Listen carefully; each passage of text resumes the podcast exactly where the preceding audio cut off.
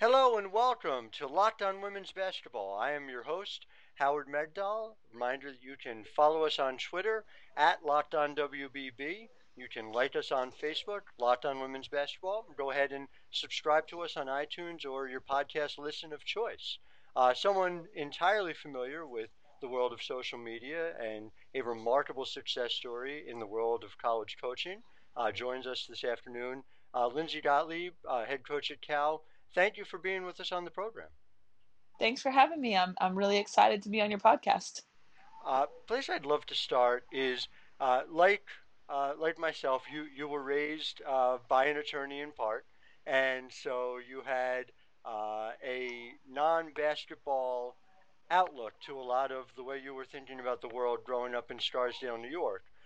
What was it that allowed you to make that transition to thinking about basketball, not just as something that you enjoyed and cared about, but something that could be a life's pursuit? I would say um, what allowed me to do that was my parents um, pushing all the kids to find our passion and, and, and do what we loved. So, um, you know, my father was a lawyer, my grandfather, my uncle, now my sister and my brother, but there was never one ounce of pressure that, hey, any of the kids, you're supposed to do this, or you're supposed to go to an Ivy League school or law school. They really um, focused on just intellectual pursuits and joy and happiness. And so as I was growing up, um, our dinner table conversations were about somebody's case um, or about sports. Um, so for a while, I thought I'd be a, a sports writer. Um, I even dreamed that I could be a Supreme Court justice. I mean, it was everywhere. And then I got to college and I loved sports and I loved basketball. But in college was the first time that I thought about coaching uh, as a profession. And so it was just sort of a natural thing to follow what, what it was that I was um, super um, passionate about. So when you went to Madison Square Garden in nineteen ninety-two, you're there for the convention. You're not thinking about it as the world's most famous arena or a place where where basketball is taking place. Well, you know, I had gone to the Garden for a lot of Knicks games. I was I was there for Knicks, Rockets. Um, you know, when, when they were in the N B A finals, I was, I went to Ranger games. So I think I thought of it as a sports arena first, and then it was like, oh, cool. They're hosting the convention too. Um, when I grew up, I went to a lot of different political events with my dad, mainly because I liked people. I, I loved my dad. I liked, you know, going places with him, and he was great about introducing me to all of his friends that I didn't know they were big time people. I mean, David Dinkins was the first African American American mayor of New York City, and I just thought he was my dad's friend that came to Christmas parties, you know? Um, right. So so when the convention was there and I went, um, yes, I was thinking it was a cool event, but to me, Madison Square Garden was always a, a basketball arena first. uh, understood. And and so you get to Brown, and I, my understanding is that you, you took a year off and went to Australia. Uh, can you talk to me a little bit about what led you to Australia specifically, and what that allowed you to recognize uh, about the way you wanted to approach your life? Sure. Um, well, I'm going to take it back even a year or two before that. My senior year of high school, um, you know, we had a really good team. We were arguably, you know, the best team in the state. Mm-hmm. Um, and I tore my A C L. So that was really, you know, for, for a sixteen year old, the worst thing that happened in my life, you know, as a basketball player. And I actually just had a conversation uh, with a, with a, uh, a kid we have committed here, um, you know, who got hurt. And I said, hey, Um, when I tore my A C L, it was the worst thing, but um, that's actually why I became a coach, you know, probably because it, it changed the course of my life. So, you know, when I got to college, I played at Brown, but my experience was, was shaped a little bit by the fact that I'd had this A C L injury.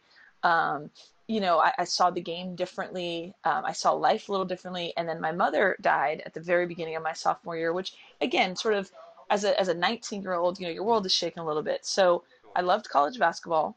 Um, I loved my team, but I was also at an Ivy League school where you're not on scholarship. There's a little more flexibility. And I just had this urge to say, I, I need to go explore. I, I need to try something different. Um, and I went into my coach's office and I cried saying, I don't want to leave, but I also feel like I need to take this year. She was wonderful. She said, go to Australia, come back. You'll always have a spot on the team. Um, so for me, it was um, more about a, a journey kind of of seizing opportunities. Um, I think I picked Australia. I, I, I was studying Japanese at the time as a language, and so I thought about going to Japan.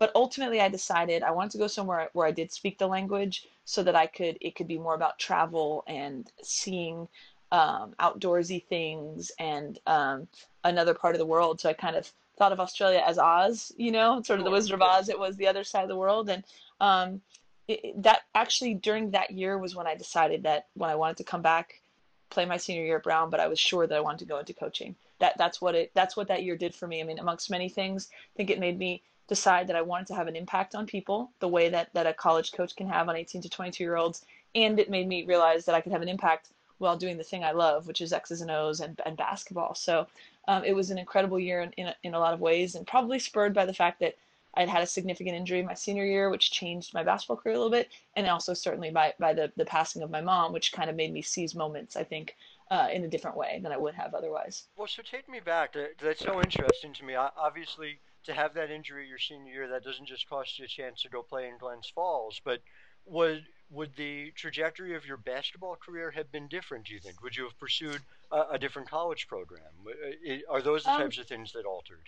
That's a great question. So you might, you know, being a New York person, you might remember the great Shemeika Holtzclaw. We were the same year. Um, I tore my A C L playing against Christ the King. Mm. Look, no one was confusing me for Shemeika Holtzclaw even before I got hurt, right? I wasn't, I wasn't going to go play, um, you know, in the W N B A or anything like that. Um, but I do think when all of a sudden the thing you love the most is taken from you, uh, even if it's for a year, you, you look at the game differently. Um, you, you look at life differently a little bit. Um, and, and so it actually made me look, Howard, at schools where I couldn't play basketball. So I thought I wanted to go to Brown. I thought it was a good fit for me, Ivy League, good level. But when there was a chance I might not be able to play basketball, I started to look at some schools where, you know, I probably couldn't play anyway, Stanford, Duke, you know, ones where, okay, maybe you're a walk-on. But ultimately I decided I want to come back and play. I want to play at the Ivy League level. I probably played a little bit less. I mean, I, I was a good shooter and I was never very athletic. So coming off of a, of a, or never very fast, right? I was sort of eye-hand coordinated athletic, but not run fast, jump high. So coming off the injury, I was even a little bit step slower. So maybe I would have been, you know, A, a, a starter or, or, or a really solid player in the Ivy League, and instead I was kind of a, a bench player. That definitely made me a coach because I sat at the end of the bench and I saw what other teams were running. I learned what we were running. I, I, I watched film as a college kid, you know, not so that I could get my shots off, but so that I could learn the game. So so certainly it affected my trajectory, but I don't think I would have been some W N B A star had I not gotten hurt. No, it's interesting though, and and, and it also, to make the decision you did, the schools you're talking about, Stanford and Duke, it's interesting to me that that's a similar profile in terms of high academics to go along with a high D one program as to where you are coaching now. So sure, it, it seems like there's, it, it was a matter of time till you ended up uh, at a destination like that um, overall. I think so. You know, I think so. It, it worked out. It was nice for me, um, you know, in a weird kind of way to be at Brown for college because when, my, when my mother did get sick my freshman year, it's a three-hour train ride, not a, not a you know, six-hour flight. So I think it all worked out. But there's no question that um, I, I loved my experience at Brown. But once I knew I wanted to go into coaching, yeah, I was watching closely uh, the B C S programs and was very kindly keep, kind of keenly aware of what was going on um, all over the country, you know, in basketball, even when I was, um, you know, a senior in college, still, still as a player. What do you see as the more difficult challenge the first three years as you are working your way up the totem pole in coaching, or the gauntlet of going through three years of law school and becoming an associate? That would be a very good dinner table conversation for my family, and maybe I'll bring it up this holiday season. Um, Let my me know what now, they say. Yeah, my sister's now a law professor, um, you know, at N Y U, so she tells me some stories about her her students, and I talk about obviously our players. Uh, I would say, gosh, um, the one thing is my first job was at Syracuse, mm-hmm. and every single day I sat in that office, literally I said, oh my gosh, I can't believe I'm getting, you know, paid to, to coach basketball. But there were late nights and back in the day Film Exchange where it was V H S tapes and the tape didn't get there on time and I'm trying to get it for our other assistants or our head coach. There were some stressful moments, but but you're cutting up film. That's got to be better than than studying torts or or con law or whatever those crazy law school first year students do. So I'll, I'll take the coaching grind uh, any any day of the week. It makes sense. It, it it's such a challenge, though. I, I mean, and and you know this as well as anyone how hard it is and how hard you have to work in the profession. Uh, so it's it's interesting, I think. And and and look, obviously, it paid off in a fundamental way. I to skip ahead a little bit. uh, in terms of what you did. Talk to me about replacing a longtime coach and Coach French at U C S B. I, it seems like I'm talking to mostly Gaucho-affiliated people this week on the program. Uh, I, I had Corey Close on earlier this week, but I'm, I'm wondering what it was like for you to come in there. You're, I, I believe, if the math is right, thirty years old at the time, and suddenly yep. taking over uh, a significant program in the Midwest. Yeah, I mean, Howard, it's a, it's a great question that I actually don't get asked that much about. But as I sort of look back at what I've done, it was it was, it was pretty um, a pretty unreal um, experience. So I hope there are Gaucho fans watching. That is one of the most incredible women's basketball sort of environments and communities that there that there is. So the first thing is, I was, and I would say this to any assistant, I was really happy being an assistant. I was, you know, as they like to say, trying to be the best at what I was doing whenever I was doing it, mm-hmm. and to never look too far ahead saying, oh, I'm doing this so I can get to here so I can be a head coach. I also worked for an incredible head coach in Joanne Boyle, who gave me experiences um, as close as you can be to being a head coach without being a head coach, as she took over programs and let me do it with her. So I was very fortunate as an associate head coach at Cal that I was only going to take a head job that felt right. And when this, when Mark French retired, I mean, I'll never forget the day uh, our S W A at Cal, you know, called me and said, Lindsey, this, you got to look at this job. Um, so uh, there were many amazing things to walk into um, in Santa Barbara in terms of a, in terms of a basketball community. Number one, the culture of winning was there. The players were, were good and expected to win. The fans came already. You're not building a program. So I was very fortunate in some ways. And in other ways, it's really hard to follow a legend. I mean, Mark French is a legend by performance. He was a legend in sort of transcending, um, you know, mid-major basketball. Santa Barbara was achieving more than what, you know, Sweet sixteens and, and, and things like that. Um, and, and then also he just was a wonderful human being. So everyone liked him, um, everybody. So it was hard, you know, in some ways to be the next person. Um, but I wouldn't trade it for anything. I tried to be very respectful to the traditions there um, and not change things that weren't broken. And at the same time, you have to be you. Um, I, I had to, you know, I was a, in some ways it was good that I think I was twenty-nine when I got the job. I was a twenty-nine year old female versus, you know, Mark French, who was an, an older guy at the time. So there were inherent differences. Mm-hmm. I, I tried to be me. He was my biggest supporter there. Um, uh, but I would say that, so my first year, Um, I think we went seventeen and one in conference and, and won the championship, which was great. And the next year we we, we weren't as good. Um, we had graduated five incredible seniors, um, and you know there were there were some growing pains in there, and, and it was hard sometimes. You know, it's the first time Santa Barbara's lost to, to, to this Big West school in fifteen years, or the first of this, or winning streak. So there were pressures and stuff. But um, I, I think in, in, in the long run, it, it, it trained me for whatever things, you know, were to come next. And it was all great experiences. Um, but something that I would talk to young coaches about when you're taking on a new job, what type of circumstances are you getting into? Is it, is it a team that, that the culture of winning isn't there? Is it, is it a place where you have to work hard to get talent? From my standpoint, it wasn't that. It just was a little challenging to kind of navigate a place that, that was only about one head coach for so long, but, but again, fun challenges, and people were super supportive. And, and a significant statement in and of itself that he left at a moment where you had five seniors who you're able to rely on your first year. I mean, that is the ultimate in passing the baton, you know. Well, you yeah, exactly. Yeah. To- I mean, absolutely. I mean, again, talk about someone, and he's one of the people along the way you consider kind of a role model.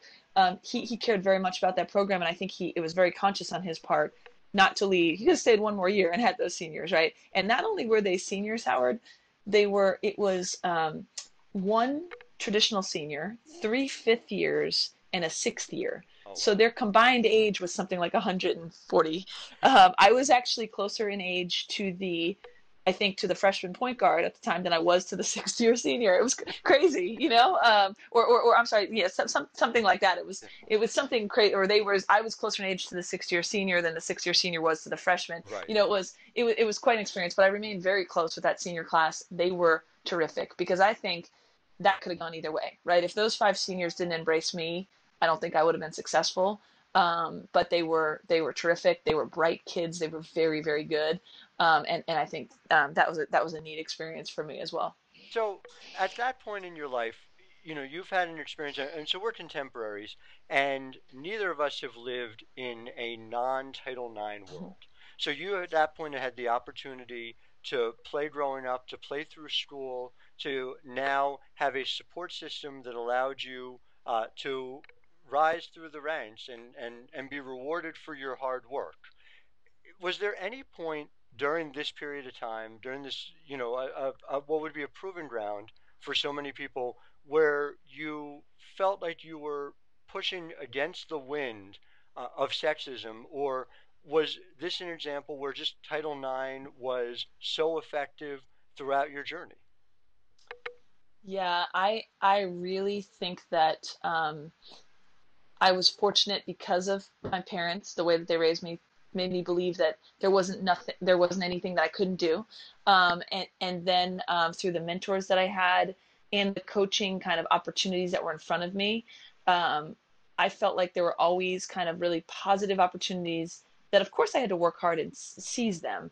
Um, but but no, I never felt like I was shut out um, of something um, because I was a female. Look, when I was a little kid, Um, I, I wanted to play on the girls' team and the boys' team, right? And that, that that that raised some feathers. My father had to go, you know, we never filed a lawsuit or anything, but he had to go fight some battles. Or I was the quarterback on the on the football team when I was young until I decided I don't want to do that anymore. So I was aware that, you know, there's kind of some differences for boys and girls, but certainly the people that were in my corner and the the, the people that created my, you know, community, um, I just didn't know anything other than do what you want to do and try to be great at it. Um, and, and similarly, I worked for people um, who, who always supported women's basketball. I mean, to, to have Sandy Barber as my first athletic director at Cal, one of the few female A Ds in, at the B C S level. Right. Uh, Mark Masseri was my A D at uh, Santa Barbara. His sister is, is in the basketball club world, really supportive. And to have a community like Santa Barbara that, you know, women's basketball was kind of equal in terms of importance to men's basketball. So, so I get it. I mean, I, I'm a huge fan of the N B A and W N B A. I get that men's basketball salaries are higher or coaching salaries are higher, and there's there's financial implications to that. So there's there's still things that, you know, our sport needs to grow towards. But in terms of opportunity, I've never felt like there wasn't something in my career that I could that I couldn't do. And it's it's so significant to hear that, because the stories between our generation and the generation that came before are so night and day. So it, it's right. Do do you think that is? I guess I'll ask it two ways, because as someone as politically savvy as you are as well, how durable do you think this pathway is now that, you know, we are forty-four years into Title nine, and how uh, completely common do you think that experience is at this point in time? Well, I do want to want to point this out, and this is a great discussion. I'm glad you bring it up. And I, and I said this, we did a Pat Summitt tribute uh, here the other day, and I've said yeah. this at other times. There are still female coaches in our game today who got into this profession when there weren't Nike contracts or Under Armour contracts, where there weren't, um, you know, cell phones and cars that, that come with it, long-term deals, right? And I'm talking about that, like contemporaries now, Tara, right? Or, you know, the late Pat Summitt, or, you know, wh- whoever, you know, Debbie Ryan before she retired, those people. I, I think in reading books about them, they took jobs when it was ten thousand dollars a year, when they had to balance another job, when they had to teach at the same time. And and they did it truly because they loved the game, and they're the ones who got it to where it is now, where we're on E S P N and people really care about it and we're doing podcasts. So to me, I feel like my generation of coaches has an obligation to, to understand that and to not walk around entitled. You know, yes, we, we, we should we should always fight for equality with the men, but we should also have a recognition that it wasn't always this way. And I bet you if you had Tara on here, she would tell you about her first couple of years coaching where she had to fight for gym time yeah. or or things like that that I've never encountered, right? Um, so I am very grateful to the people that spearheaded this profession. And I've said before, I don't know if I would be in coaching if it didn't seem like a viable opportunity. I was never chasing money. I never thought I would, you know, have some contract. That that was never it. But if but it always seemed like a real career. And and if I hadn't seen Stanford against Tennessee, you know, on T V, or or or Don Staley playing for Virginia on T V, I don't know that I would have thought that this was a viable profession. And so to me, those people are the ones that deserve credit for having it feel just normal my whole life. And, and that wasn't that long ago. So I, so I, I am aware that, um, you know, I think our generation has to continue to care about the grassroots game, to give back, to try and help get fans in the stands. No, I, I mean, it's a great point. It's a dichotomy that is fascinating. Almost the Joshua generation of coaching uh, that you find yourself in, where there has been an incredible amount of growth uh, that's taken place already, and it's uh, easy to sometimes lose sight of that just when there are these battles still to be fought. But uh, both are sure. true, and and and both uh, deserve right. ample consideration. I, and that's not to say that we shouldn't keep pushing for the W N B A. You know, to get I, we need more games on T V so that people see the, the quality of play is better than it's ever been. So we need to now kind of not just serve the audience that's already watching. We have to try and expand the audience. We have to, you know, put our female superstars on platforms where they can make money in endorsements, when they can, where they can be seen. So there's more to do, but certainly I think where we are right now, you know, we owe we owe a lot of gratitude to the women that. that took these jobs be- before we knew that, that all this was coming. No question about it. And and one of those big things that was coming, of course, was you getting the opportunity uh, at Cal. So that jump, I, I just wonder what that was like for you. You had had the experience. It, it, it's very different uh, in, in a lot of ways for you than it was going to U C S B, where you'd previously been associate head coach at Cal, where you had a mentor there. So take me through what the thought process was for you getting there and what your big picture goals were upon arrival. Definitely. Well, um, the first piece was when I took the Santa Barbara job, and, I, and again, I tell this to, to young coaches who are thinking about the first head coaching job, I wanted to take my first head coaching job at a place where I could be for fifteen years, right? I don't think it's healthy to take a job saying, well, let me be here for three years and get out. I don't think you're going to be good. I don't, I think that's, it's very transparent, right? So, so I felt like Santa Barbara was, was a destination, you know, and I wasn't thinking about what's my next move. Um, at the same time, I think you always need to be aware in this profession that, that when opportunities come that may be good, they don't last forever. So for me, when um, when Joanne Boyle decided to take the Virginia job, and, and, I, and I, I didn't see that coming, um, it wasn't, you know, something that I, I, I kind of had planned out on my path. When she took the Virginia job and the Cal job was open, I immediately knew this wasn't just any other job. I wasn't jumping just to a B C S school to jump to a B C S school. You know, to me, this this was the job. You know, it was it was my dream job um, for a lot of different reasons. I was part of, you know, building Cal from uh, from not being very successful to being sort of a, a top twenty-five program, which Joanne should get the credit for, but it was cool for me to be a part of that and see it. Mm-hmm. Um, uh, And it was very different than going to Santa Barbara. And the biggest thing I think, you know, was that when I came back to Cal, I know this sounds kind of silly, but I didn't need to ask someone where the Whole Foods was, right? Or I, I didn't need to walk down the hall and introduce myself. And what that allows you to do is start coaching right away versus building credibility for a year. Right. So, you know, when you're brand new somewhere, you kind of have to explain to people your why and, hey, this is important to me because, or, or trust me, I'm a good person. That's why I want to, you know, push the envelope here. Like, I didn't have to do any of that. I had had a three year interview as an assistant at Cal. I had relationships. So it allowed me to start, you know, kind of hitting the ground running. The other thing that was for me, you know, fortunate in my journey was that I, I, I knew a lot of the players that were here. I didn't I didn't coach any of them because I had been gone for long enough where, you know, there was no one that I coached. I had recruited some of them, but I kind of was sort of aware of where they were. They had struggled a little bit that previous year. Um, I, I was aware of some of the dynamics, so I could come in with an immediate message. And I remember saying to them, you know, we aren't broken. This isn't a rebuild. You know, this group right here can do special things, and here's how we're going to do it. It, it, it kind of gave me a head start. Um, sure. And I think the immediate buy-in from the players, I had some former players, you know, the Devin Hamptons and Alexis Gray Lawsons and Ashley Walker called those kids and said, I'm telling you, you know, you got a good one with Lindsey, pay attention to her. Like that, that helps, right? When you, when you kind of have that buy-in.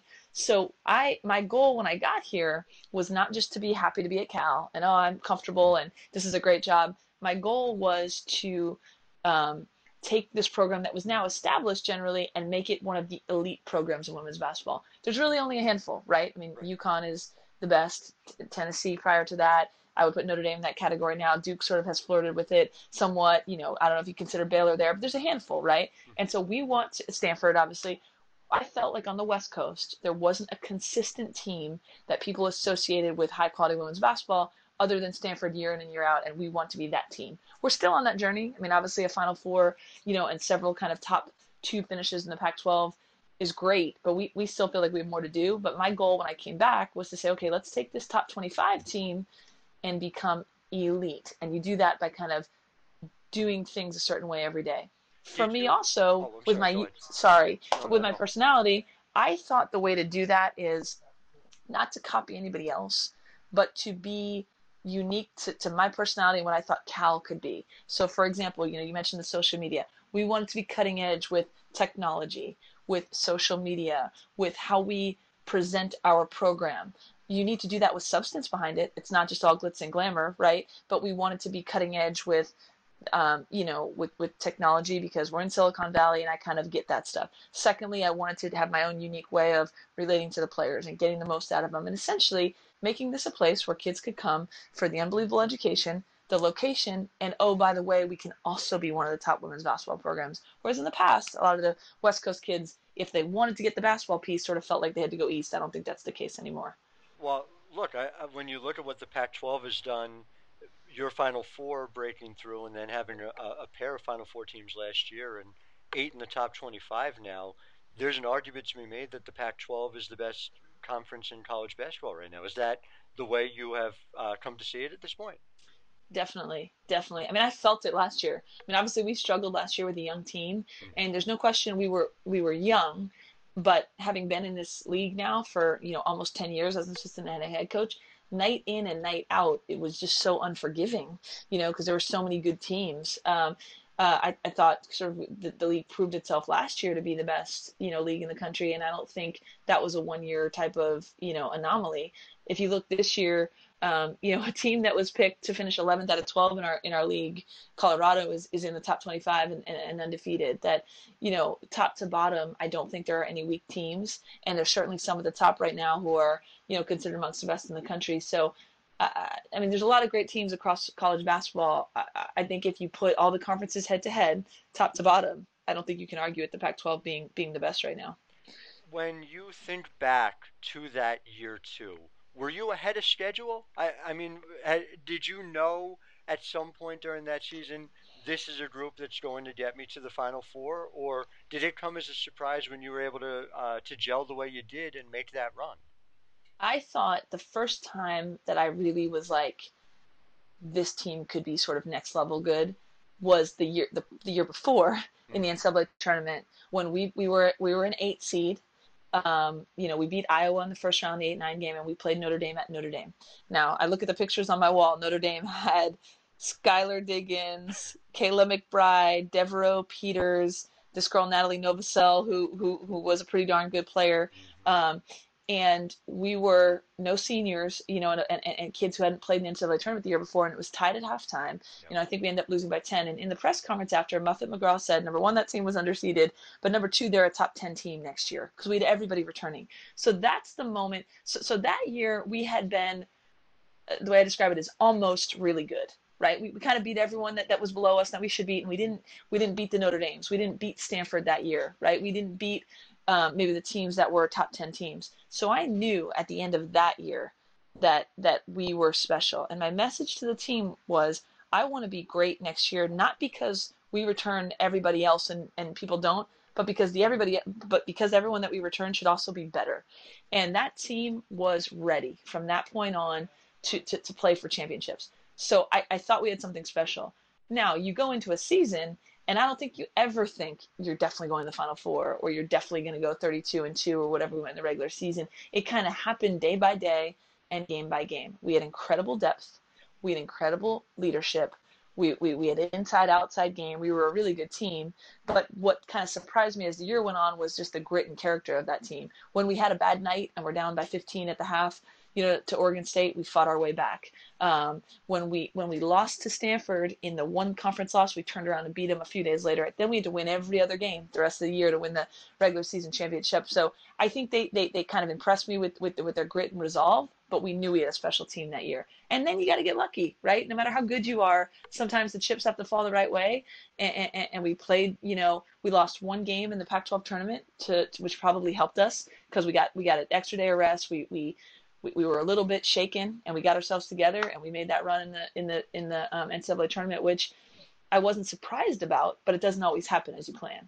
What's What's interesting to me too, and and, and what I enjoy about watching the Lindsey Gottlieb team is there's not necessarily a single way of going about doing it. So w- when you think about the offensive team that you had that year, with Brittany Boyd as uh, who is someone who is greatly enjoyed out here in New York now, uh, as the quarterback, she was, if you go by assist percentage, she was by far uh, your leader in that team that went to the Final Four. You look at assist percentage this year, and, and, and it's early, and the stats reflect the fact that this is non-conference play, and so it's not apples to apples yet, but you guys have four different people, five different people, excuse me, with at least a sixteen percent uh, assist percentage uh, in terms of your opportunities. And so it's it's a fundamentally different way of approaching it. I guess I wonder what you see as uh, the offensive strength of this team, whether you think this has a chance to be your best offensive team.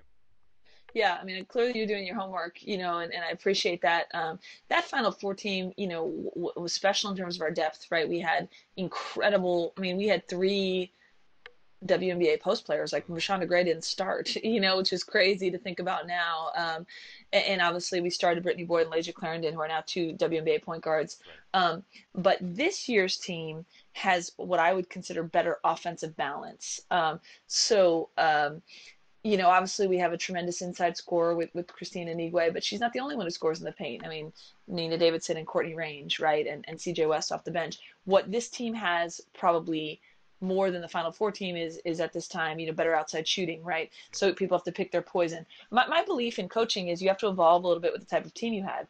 So so that Final Four team, we, we could just pound you in the paint, whether it was Boyd's penetration to the paint, you know, or or two post players. And this team can spread you out a little bit more. We can we can move people around. We can. I think we're a little tougher to guard. Um, and so um, offensively, I think maybe it is a prettier game, so to speak. It is a more um, kind of lovely on the stat sheet kind of thing.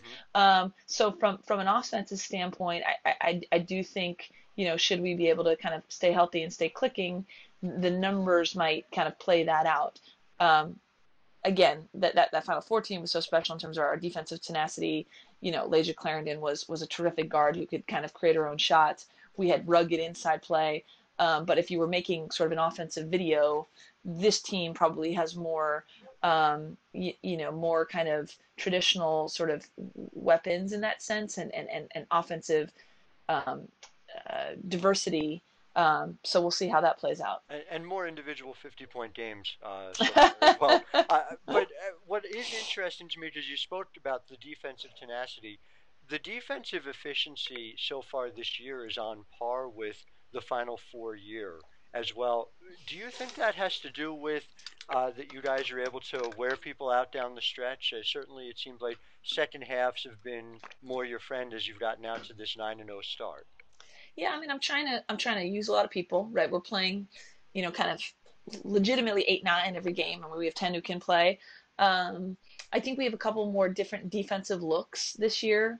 Um, so, so we can, you know, put on a few different full court presses, like a three quarter court trap, that kind of thing, or just play, you know, man to man. Um, I don't know. I mean, I, you know, I'm the coach, so I'm sitting here thinking we can get a lot better on defense. You know, we give up too many, too many baskets. Um, but, but from looking at the percentages and, and, and stuff, I think we have a couple different defenses that, that work. And I, and I do think we try to wear people down with, with some sort of athleticism and depth. But, um, you know, I think when we get, when we get to conference, we're going to have to really lock in because I want to be able to win on a night when shots aren't falling, right? And that's um, that's something that I think every coach aspires to. And so, um, yeah, so I think we have to keep kind of just teaching the players to really lock in and get a stop when we need to. In terms of the shots not falling, that simply hasn't happened yet for Christine. And I just wonder how good you think she can be. And, and I don't just mean generally, but I mean, what is a comparison to the type of player she has an opportunity to be by the end of four years at Cal, considering that here we are not even midway through her sophomore year. And, you know, she's up yeah. around seventy percent efficiency in term, you go by effective field goal percentage. I mean, if you want to talk big picture, Howard, I think she could be an Olympian one day. I think she could um, be the number one pick in the draft that year. Um, I think she could um, be, you know, one of, if not the best player that, that we've had here. And we've had a lot of really good, good players. Um, We're still young in her career. She's she's still growing leaps and bounds. She still can grow leaps and bounds. That's the fun part, all right, of coaching college, that, that you get them as eighteen-year-olds, and there's just so much growth that can happen in their time here. So I'm looking forward to that. But if you if you want me to talk big picture, I think those are the big picture things. Um, I think what we've seen this year, um, you know, I don't, I don't look at the numbers too much, but, you know, I think the number, her numbers are a little bit up from last year, but I think exponentially what is better is that, you know, last year as a freshman, as most great freshmen do, they're running on instinct, they're running on talent, they're kind of clueless. And I say that, you know, in an endearing sort of way. Yeah.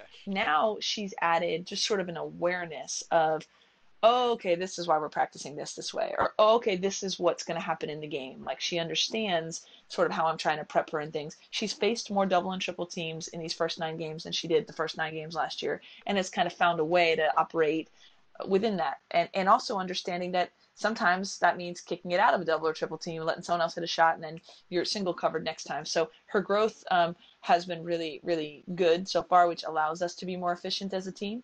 And, and I think she's gonna she's gonna continue to get better. And her turnovers, it's the notable point is that teams yep. really are throwing multiple defenders at her, but her turnovers are down considerably.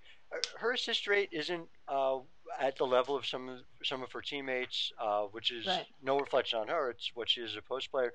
But are you seeing right. more hockey assists out of her? Is that is that what what is leading to your team's overall offense just performing at the rate it has so far?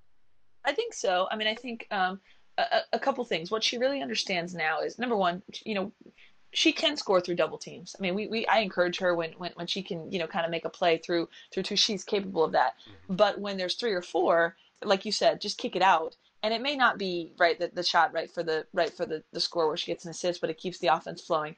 The other thing that the team understands and that she kind of understands is that even just running down the court, posting up hard, drawing two or three two or three people and never touching the ball is a positive possession if it means that Asia Thomas is open because no one's guarding her and she can knock down a three and she's shooting sixty percent from three. So I think it's this idea of playing the right way every possession. I keep telling the team, make the right basketball play. Mm-hmm. So, uh, you know, this, you mentioned the fifty-point game. That was all within the game plan. It was, hey, this is how Sac State plays.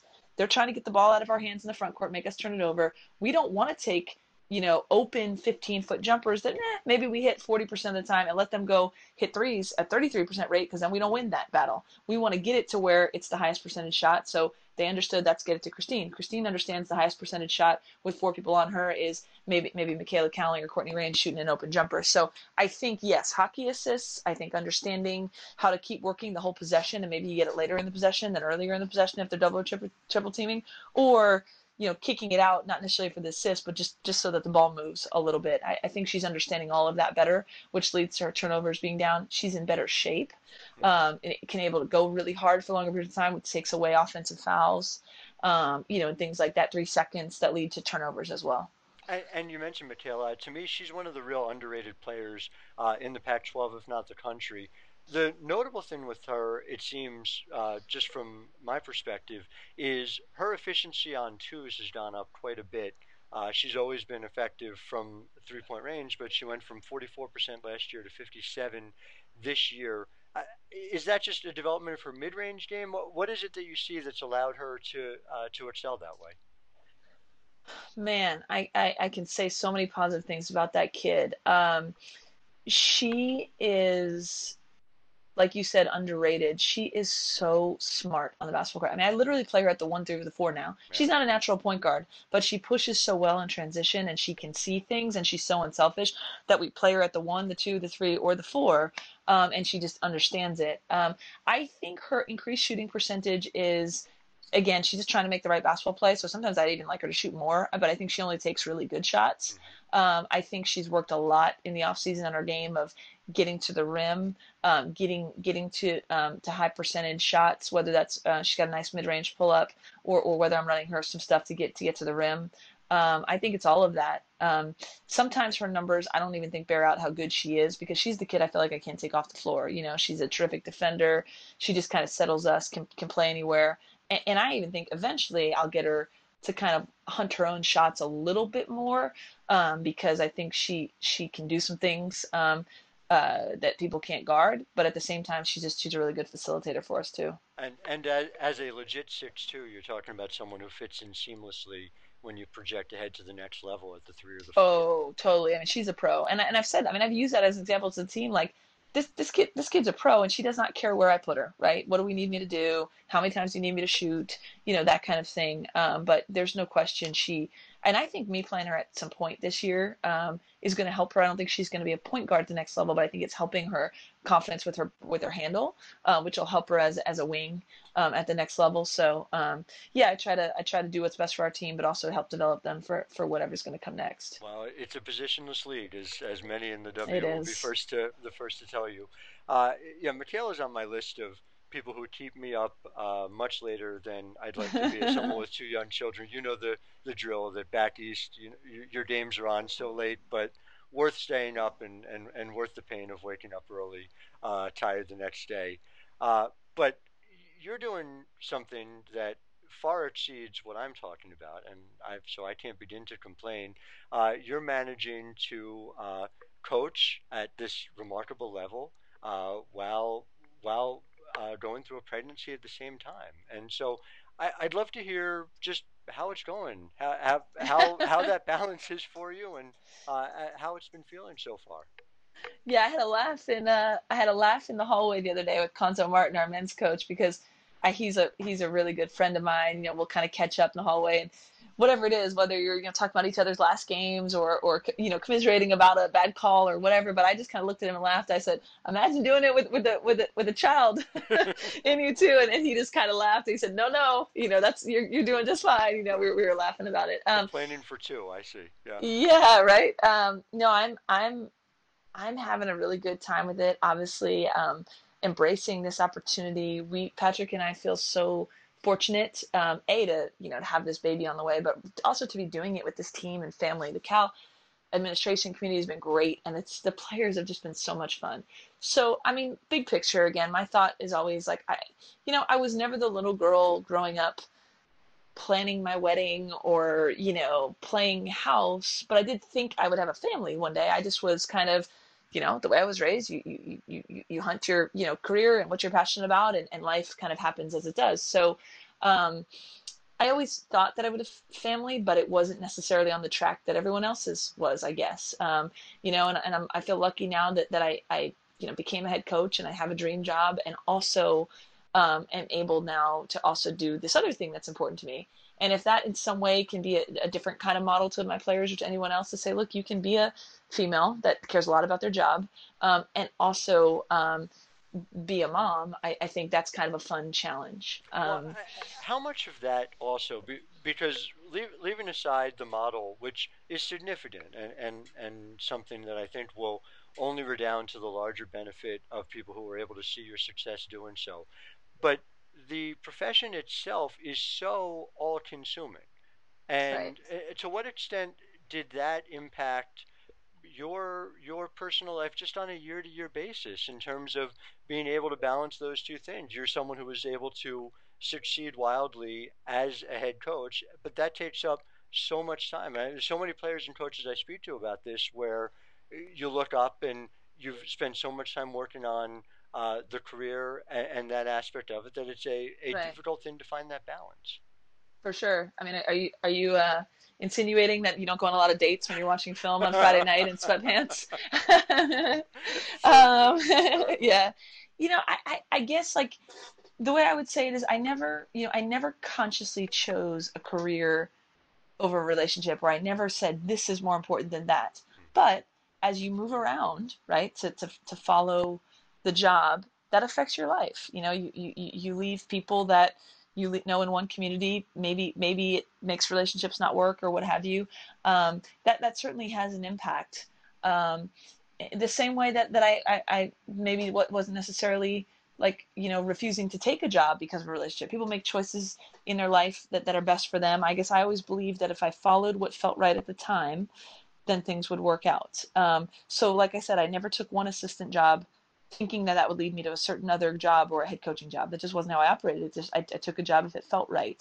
Um, similarly, I, I sort of said, okay, you know, if I'm present where I am, what I'm doing, um, you know, stuff will, will work out. Obviously biology factors in. And there was, you know, definitely a time when I became head coach at Cal saying, hey, like if I want the family thing also, you know, you don't, you don't have forever. So, so maybe, um, stuff became a priority in a different way. Um, and certainly, you know, I, I knew that I, I wanted to have um, a, a, a child, and, and, and, you know, my partner Patrick felt the same way. So this was kind of uh, a really good time. But um, but certainly you need supportive people around you um, to, to do this job and, and, and have a relationship, to do this job and have a family. I'm learning that as I go. I don't think the way I, I we have this child will look the same exact same as my mom, right? Who who didn't work while she had the, the, the four kids and then went back to work. And, and, and I saw her become a stockbroker and stuff when I was ten years old, but I was the youngest of four. So I, I, it's kind of cool to see how you can do different things.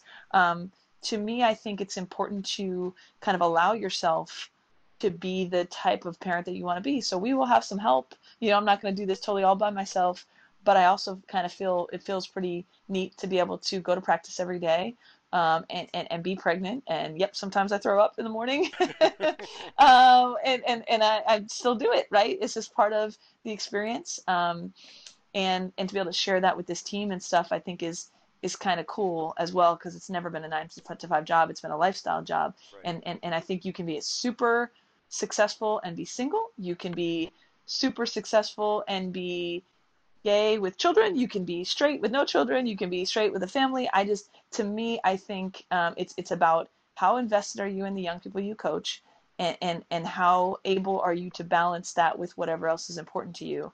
And so for me, this is just kind of the next piece in that in that journey, and I'm just very grateful um, to be to be in this spot. And excited for, for what comes next. I've had to adjust a little bit. Like I can't watch film till one in the morning anymore, um, but I'm not going to shortchange the job. I'm just going to find different ways to, to do it and be a little more efficient. And do you ever use that as, uh, as motivation with your players to say, you know, look, I, I'm doing this while pregnant. The least you can do is uh, task X, Y, or Z. No, no. I, I mean, I, I just generally kind of my philosophy is like they're, it's, they've like, I've, I've never felt like they should ever know whether I'm having a good day or a bad day in general, right? Like just I'm, I coach them with a whole lot of consistency. Mm-hmm. and, and I ask them to sort of do the same. Like if obviously one of the things you teach young people is, um, you know, we're trying to be great at something. So regardless of, you know, how your day went or what happened in school, like we try to perform, but I more just sort of try to model that by being consistent every day. Um, but I will say they see some things, you know, so, so we flew to Nebraska, um, I had a little bit of a rough time on the flight to Nebraska. So we landed and I'm like sprinting to the bathroom to, to get to be sick. I mean, I just was motion sick on the plane, I think, because of the, you know, the, the, the hormones of the pregnancy or whatever. And I'm just, you know, I'm, I'm sick in the bathroom, and I look up and literally seven or eight of them are in the bathroom standing there with handing me toilet paper, hand on my back. Like they wouldn't leave the bathroom. It was so sweet, you know? And, and so I don't think I need to say, hey, you know, I'm trying to balance both. They see it, and, and I think they appreciate it. Um, but, but you know, the same way I hope that they would appreciate it, you know, um, with, with coaches who aren't pregnant, who show up every day and do the best that they can. But that, I mean, that's an image I'm sure you'll take for, with you forever. I, totally. I, in terms of just logistics of that, the final trimester, is that going to change how you travel and the way in which you have to do it? I, I'm thinking specifically of a certain trip to Dallas. Uh, that comes about a month a month before your due date on May the ninth. I am planning to be everywhere and do everything. And I think, you know, of all my timing moves, I think this pregnancy timing was pretty good yeah. because uh, due date is May ninth. So, I mean, my doctors have said it, it, it's safe to travel, uh, you know, even into the third trimester. It's the only thing is obviously if you travel somewhere, you have to be willing to, if you, you know, deliver early, to be willing to have the baby wherever you are. Um, so, you know, my hope is that we're playing in Dallas, and that I am super pregnant on the sideline. And if I have to sit down more, I have to sit down more. Um, but even even the things leading up to that, you know, the Sweet sixteen or the first and second rounds or Pac twelve tournament in Seattle, um, I have plans to be everywhere, and you know, just have to be super kind of um, proactive about, you know, compression socks on the plane and snacks before the game. I have a wonderful sports staff. I mean, my Dobo, like this could be her kid, like she's part of the family, like she's getting me different snacks on the road already. And um you know, Jill, you know, Jill Culbertson, a lot of people know her. She's like the the, the kind of community feel is great. Um you know, Patrick's coming along on the road trips. I'm sure he'll be there at the end when I'm I'm super, you know, big, but I, you know, people have done it before, and and and I'm just going to try to chart the journey my, my the best way I can, and, and I'm looking forward to it. Right, the same way you're only a first time head coach once, um, you're only a, a, preg- a pregnant head coach the, for, for the first time once. So I'll I'll do the best that I can with it. Well, Lindsey, I, I appreciate you taking the time to talk to me and uh, share this entire journey. Uh, it, it's remarkable. It's going to be remarkable watching you uh, navigate this for the for the rest of the year as well. And uh, I, I wish you nothing but the best. Thank you so much for being here on the program.